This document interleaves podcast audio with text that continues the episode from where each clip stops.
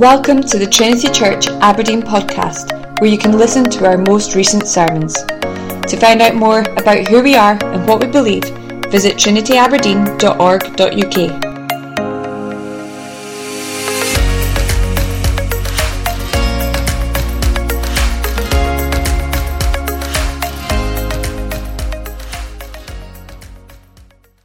Now, through the service, we're going to uh, read John's account of Jesus' crucifixion.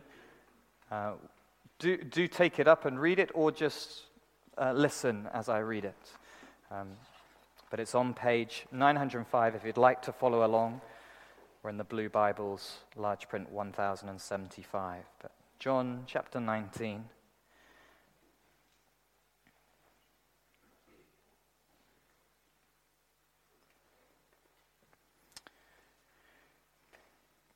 Then Pilate took Jesus and flogged him. And the soldiers twisted together a crown of thorns and put it on his head and arrayed him in a purple robe. They came up to him, saying, Hail, King of the Jews, and struck him with their hands. Pilate went out again and said to them, See, I'm bringing him out to you that you may know that I find no guilt in him. So Jesus came out wearing the crown of thorns and the purple robe. Pilate said to them, Behold the man. And the chief priests and the officers saw him. They, they cried out, Crucify him, crucify him. Pilate said to them, Take him yourselves and crucify him, for I find no guilt in him. The Jews answered him, We have a law, and according to that law he ought to die, because he has made himself the Son of God. When Pilate heard this statement, he was even more afraid.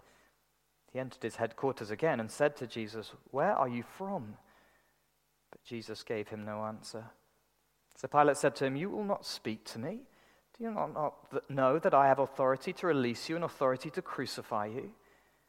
Jesus answered him, You have no authority over me at all unless it has been given to you from above. Therefore, he who delivered me over to you has the greater sin. From then on, Pilate sought to release him, but the Jews cried out, If you release this man, you're not Caesar's friend. Everyone who makes himself a king opposes Caesar. So when Pilate heard these words, he brought Jesus out and sat down on the judgment seat at a, at a place called the Stone Pavement, and in Aramaic, Gabbatha. Now it was the day of preparation of the Passover. It was about the sixth hour. He said to the Jews, Behold your king. They cried out, Away with him! Away with him, crucify him. Pilate said to them, Shall I crucify your king? The chief priests answered, We have no king but Caesar. So he delivered him over to them to be crucified. So they took Jesus, and he went out, bearing his own cross, to the place they called the place of a skull, which in Aramaic is called Golgotha. There they crucified him, and with him two others, one on either side, and Jesus between them. Pilate also wrote an inscription and put it on the cross. It read, Jesus of Nazareth, the King of the Jews. Many of the Jews read this inscription, for the place where Jesus was crucified was near the city, and it was written in Aramaic, in Latin, and in Greek. So the chief priests of the Jews said to Pilate, Do not write the King of the Jews, but rather this man said, I am the king of the Jews. Pilate answered, What I have written, I have written. When the soldiers had crucified Jesus, they took his garments and divided them into four parts, one part for each soldier, also his tunic. But the tunic was seamless, woven in one piece from top to bottom. So they said to one another, Let us not tear it, but cast lots for it to see whose it shall be. This was to fulfill the scripture which says, They divided my garments among them, and for my clothes they cast lots. So the soldiers did these things. But standing by the cross of Jesus were his mother and his mother's sister, Mary, the wife of Clopas, and Mary Magdalene.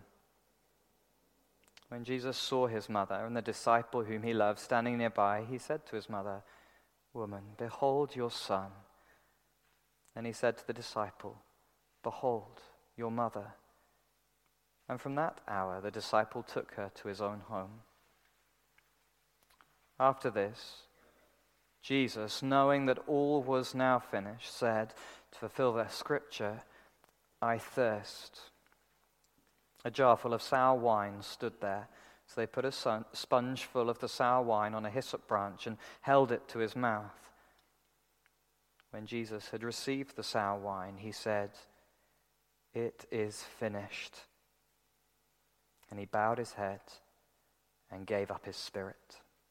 Since it was the day of preparation, and so that the bodies would not remain on the cross on the Sabbath, for that Sabbath was a high day, the Jews asked Pilate that their legs might be broken and that they might be taken away. So the soldiers came and broke the legs of the first and of the other who had been crucified with him. But when they came to Jesus and saw that he was already dead, they did not break his legs. But one of the soldiers pierced his side with a spear, and at once there came out blood and water. He who saw it has borne witness. His testimony is true, and he knows that he is telling the truth, that you also may believe. For these things took place that the scripture might be fulfilled. Not one of his bones will be broken. And again, another scripture says, They will look on him whom they have pierced. After these things, Joseph of Arimathea, who was a disciple of Jesus, but secretly for fear of the Jews, asked Pilate that he might take away the body of Jesus. And Pilate gave him permission. So he came and took away his body. Nicodemus also, who earlier had come to Jesus by night, came bringing a mixture of myrrh and aloes, about 75 pounds in weight. They took the body of Jesus and bound it in linen cloths with the spices, as is the burial custom of the Jews. Now, in the place where he was crucified, there was a garden, and in the garden a new tomb in which no one had yet been laid. So, because of the Jewish day of preparation, since the tomb was close at hand, they laid Jesus there. Amen. Now, this evening, we're, we're here to especially ponder these final moments of Jesus' humbled life. And we call that day Good Friday, don't we? But as we read John's account of Jesus' death, perhaps you wondered, well, how, how is this good? We see an innocent man cruelly executed. There's mocking, there's abuse, there's suffering, pain, and death. It's a, it's a sobering read. And it comes to that, that moment when Jesus speaks his final words It is finished. Now, was, was that actually just a last whimpering moment of resignation? relief that it's all finally over, a pitiful ending to a bleak point in world history. This world where actually the news is always full of exactly the same murder, abuse, suffering, and pain. Is that, is that all we've got? Or is there something more? Is there something good and hopeful for us to feed upon as Jesus says, It is finished? That's what we long for, isn't it? goodness to somehow break through life in the face of death, a light banishing the darkness. And it is dark. Dark because human beings, you and me, we're much like the people around Jesus that Friday 2,000 years ago. Like Pilate, weak Pontius Pilate, a governor, a man who said publicly that he saw no guilt in Jesus, and yet he stood aside and let injustice happen. He watched it and did nothing about it. Much like us, isn't he? Looking at the telly, seeing injustice in our streets, and yet we stand by. Or the mocking soldiers, violent and angry, flogging Jesus, driving a crown of thorns into his head, beating him with sticks and fists, a deep hatred of God and his ways. Again, how similar we can be angry towards God and his ways, wishing he had not done or not given us what he has, and then we, we let, it, let it spill out in a, a violent tongue or a hand against others. And then we get the religious, the religious Pharisees, the elite of society, baying for blood. And even wanting to change Pilate's sign above Jesus' head to a smug remark about the pitiful Jesus. Proud men, eager to show their virtue to all another mirror into our own hearts, our, our deeply proud hearts, where we show off our surface good, but we get angry if our facade is ever brought into question. It's darkness, isn't it? It's not just out there, it's in here. It's in here. Our lives, they can be so deeply far from the life we'd love to have lived. We look on the things we've done, the things we keep doing, and it's just painful to see. We'd long to have lived it all differently. We've seen it separate us from, from one another. We've also know deep down this is about God Himself. Against Him. Our, our sin is a symptom of our deep rebellion and guilt, a sign of judgment, of wrath sitting over us. As we prayed in our confession of sin, we've gone astray. We've gone our own way. We've done our own thing. We've despised the Lord and His way. The picture is bleak. The darkness of the world and in our hearts can seem too great can we ever come to God? Can we ever know Him? Or is our sin and shame always before us? And is Jesus any different? Is he just swept up in this dark world too? Another casualty? Is there any light? Oh, there is. A beautiful light, and it's in those final words of Jesus. They are not whimpering, but glorious. It is finished. It is finished. These words, they're not of a miserable succumbing to death. They are words of glory, of hope, and of life for us this evening. Come with me, sinners, together. Come with, me to the cross of Jesus once again. And may we find grace there. Because here at the cross, the life we should have lived, well, Jesus finished it. The life we should have lived, Jesus finished it. We've, as we've seen, we know there's a life a better life we should have lived. We wanted to have lived. Each day we're wishing we could live. Well, how can Jesus speak a better hope into it?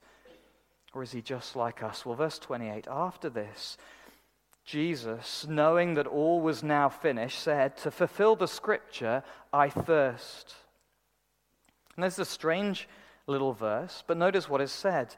To fulfill the scripture, Jesus said, I thirst to fulfill the scripture, to finish it, to complete it.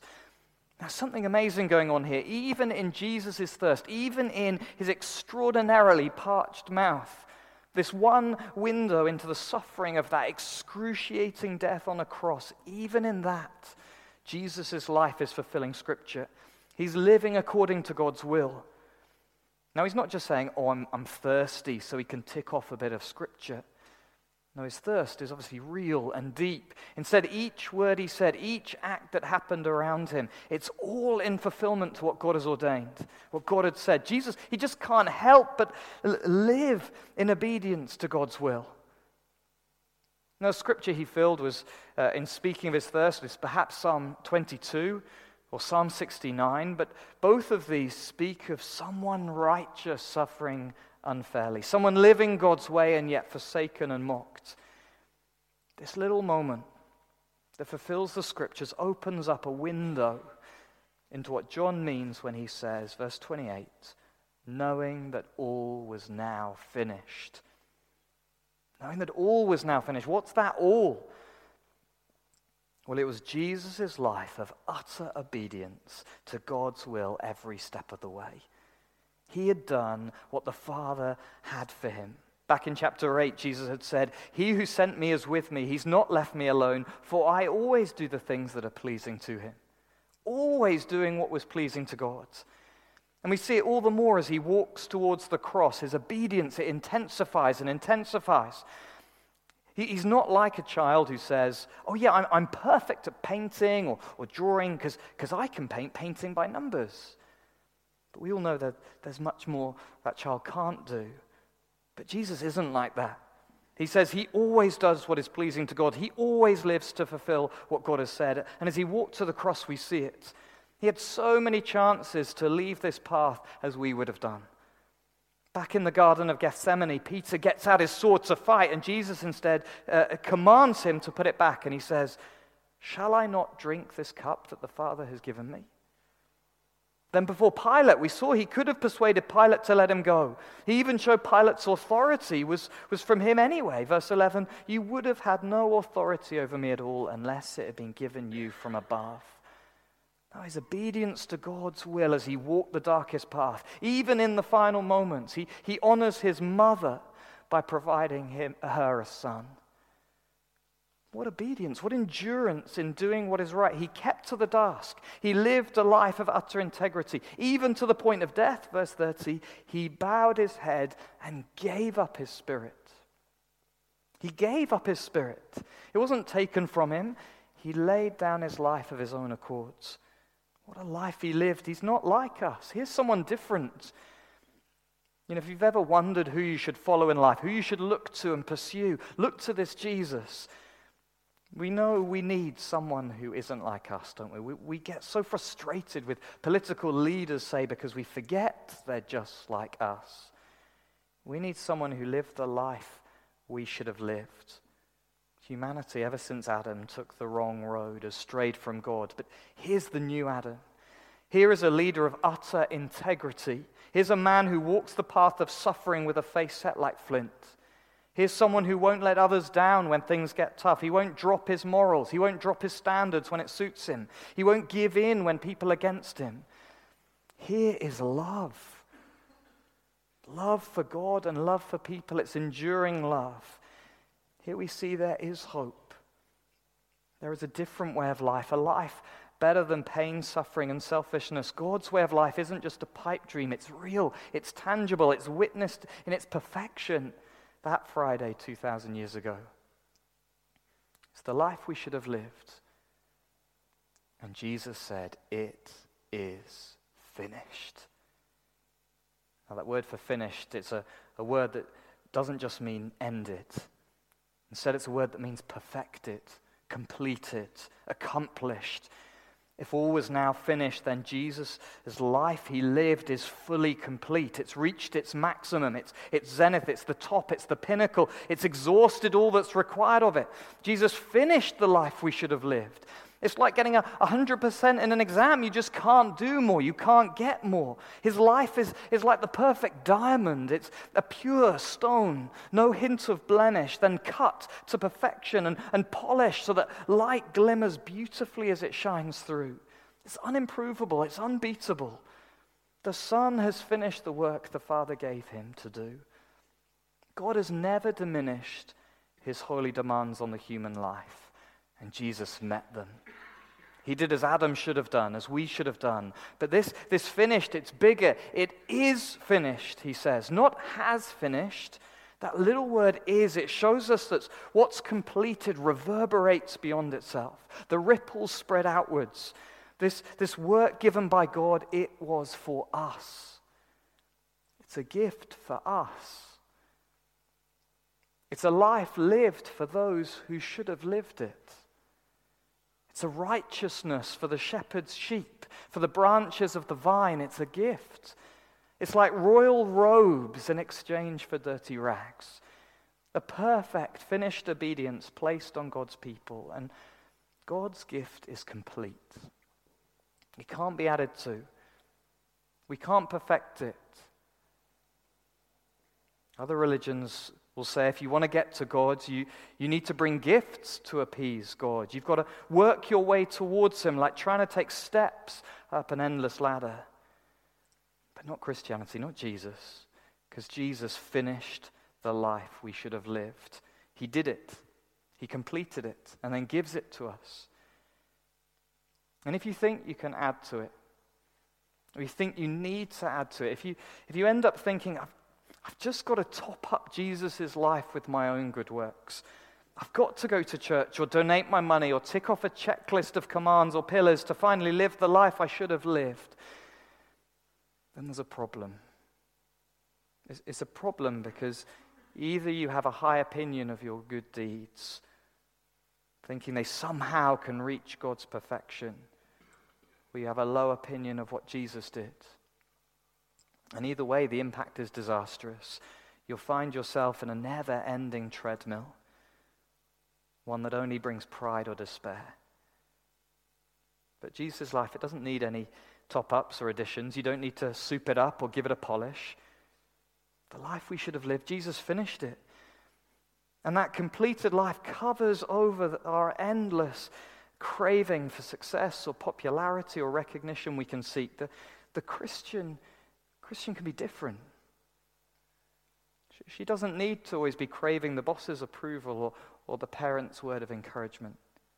Because she has a finished life, one that is clear and before her heavenly Father, one that speaks the words, Well done, good and faithful servant.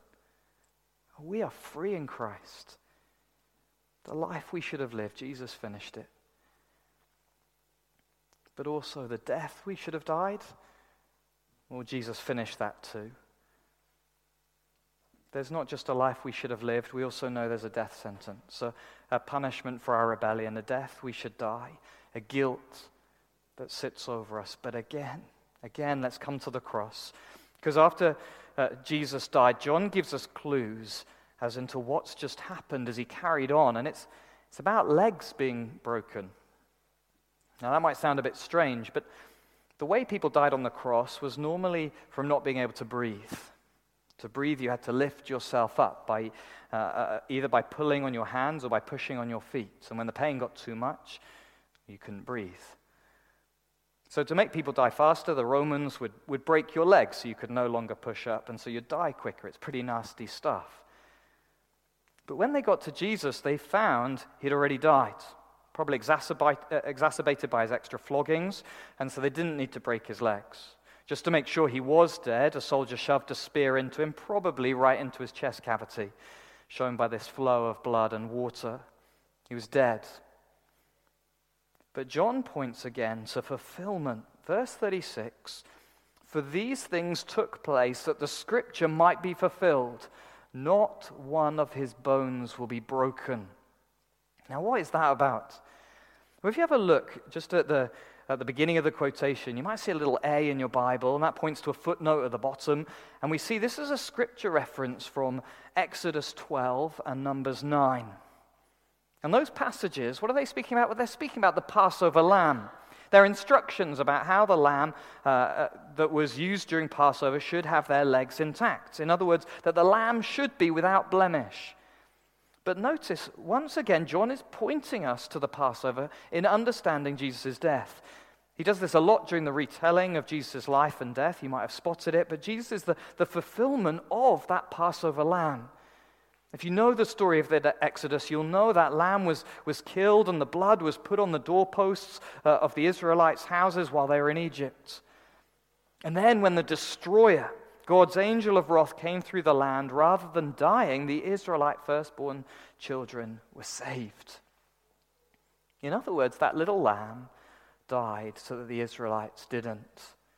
It somehow bore, bore the wrath of the destroyer instead of the human being. Now, how can a lamb stand in the place of a human? Well, it's because the true Lamb of God is Jesus. Jesus is the one who takes the wrath of the destroyer instead of other human beings. He's the one who averts it. It's His blood that covers us, that shows a death has happened that appeases God's wrath. How? Well, remember those words of, of John the Baptist at the beginning of John's Gospel Behold, the Lamb of God who takes away the sin of the world. He can avert God's anger because he bears our sin. Because our rebellion goes on him, our sin lands on him. He takes it onto himself as our, our representative, as our substitute, and so bears the full weight of justice. He, he laid down his life for his sheep. He died for us. It was our sin that put him on the cross.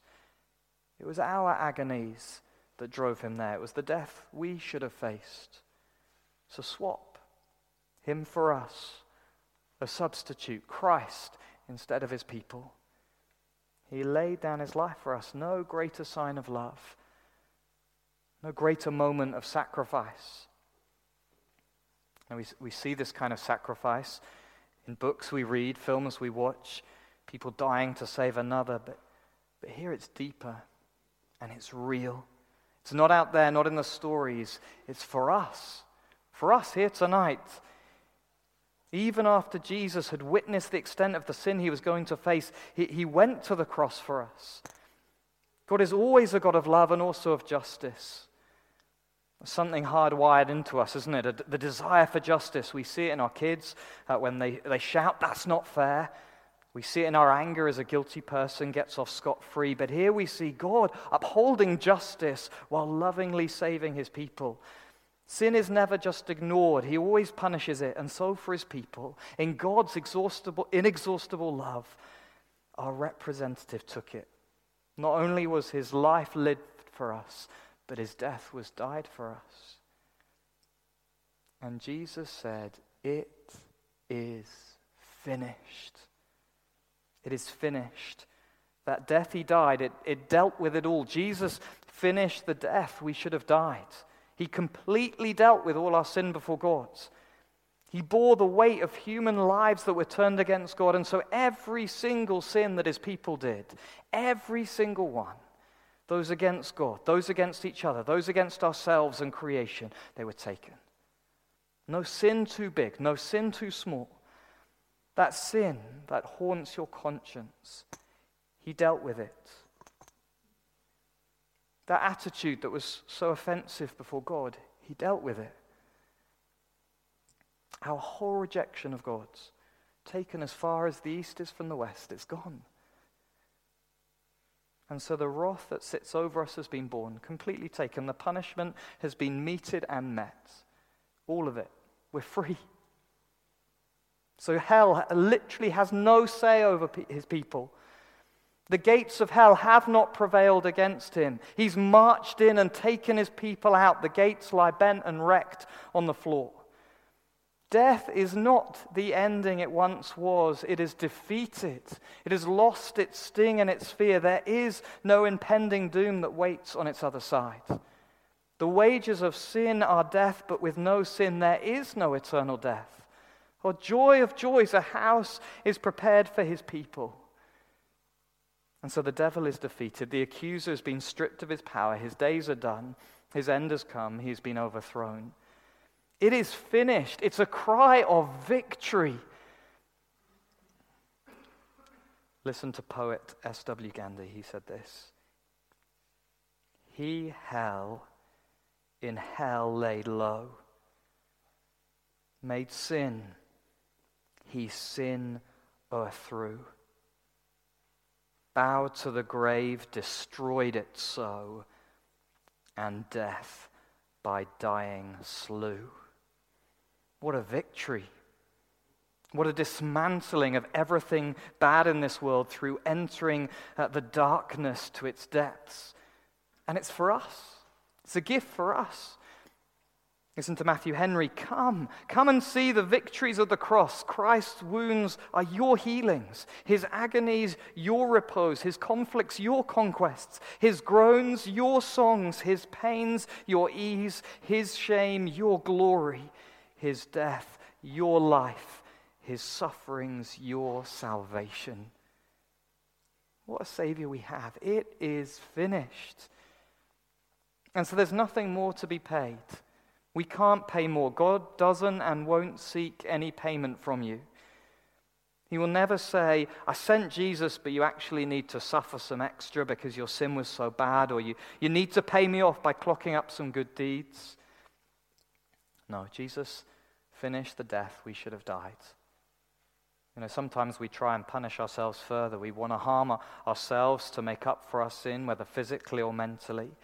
We deprive ourselves or, or think we deserve bad things. But, child of God, let Christ's death pay. That's why he went to the cross. That's why he took those nails and suffered being forsaken by God. And he said, It is finished. The life we should have lived, he finished it. And the death we should have died, he finished it. This is why Good Friday is good. At the heart of it all, if it's finished, it means we can know God. We can stand before Him. We can know Him as our Father. We can come before Him forgiven by the death of Jesus, righteous in the life of Jesus. We're not searching for God anymore. Our hearts are not restless or seeking something to show us what life's all about. Our soul isn't floundering or drowning. We're no longer anxious to find meaning or worried that we might not have done enough with the time we've been given. J.C. Ryle puts it beautifully We rest our souls on finished work. We know God because Christ finished the work given him, the life and death. And the way he did it means we approach God rightly God's way of doing things puts our hearts in the right place before him. We don't stand before God or before one another puffed up in pride. Do we looking down on others? No. I didn't live the life. You didn't live the life. Jesus did. It's his righteousness. But nor do I lie as a slave, cowered into submission, worthless before him and others, beating myself up. No, we have dignity in our humility. God so loved us that he sent his son. Christ did this for me, for you, his treasure possession. We know God and we come to him in humility and dignity. And if it's finished, then we'll know him forever. Nothing, nothing can separate us from God's love. It's finished. The life has been perfectly lived and our sin perfectly dealt with. What else is there for him to do? No future sin will ever separate you. Not even death can separate you. That's a sweet word this evening, isn't it? His salvation is total. It's forever, it's everlasting. The perfection of salvation is found in Jesus. And that means as we live our lives from here on, God, God's not perfect, uh, expecting perfection somehow from you. He longs for us and works towards us being more and more like Christ. He wants us to live in righteousness, not just be covered in it, but he, he knows the sin that is to come. And he still sent his son to die for you. There are no shocks or surprises for him. Our sin is actually worse than we ever realize, but his grace is always far greater. We can know God forever. If you've never come to God for forgiveness, trusting that Jesus' death fully paid for your sin, and you've never come to him for life before, trusting in Jesus' full life for you, then can I urge you to do so this evening? Jesus says, All who come to me, I will never turn away. Come to him this evening and find forgiveness of your sin, freedom from death the death it deserves, a righteousness you could never earn, all so that you might know God Himself forever. Your Maker, the one who made you to find life in Him. And if you're already trusting in Christ, may tonight be one that deepens our love for our Savior. May it draw out deep wells of thankfulness from our hearts. As we come to the Lord's table this evening, may we rest rest our weary souls in Christ's finished work.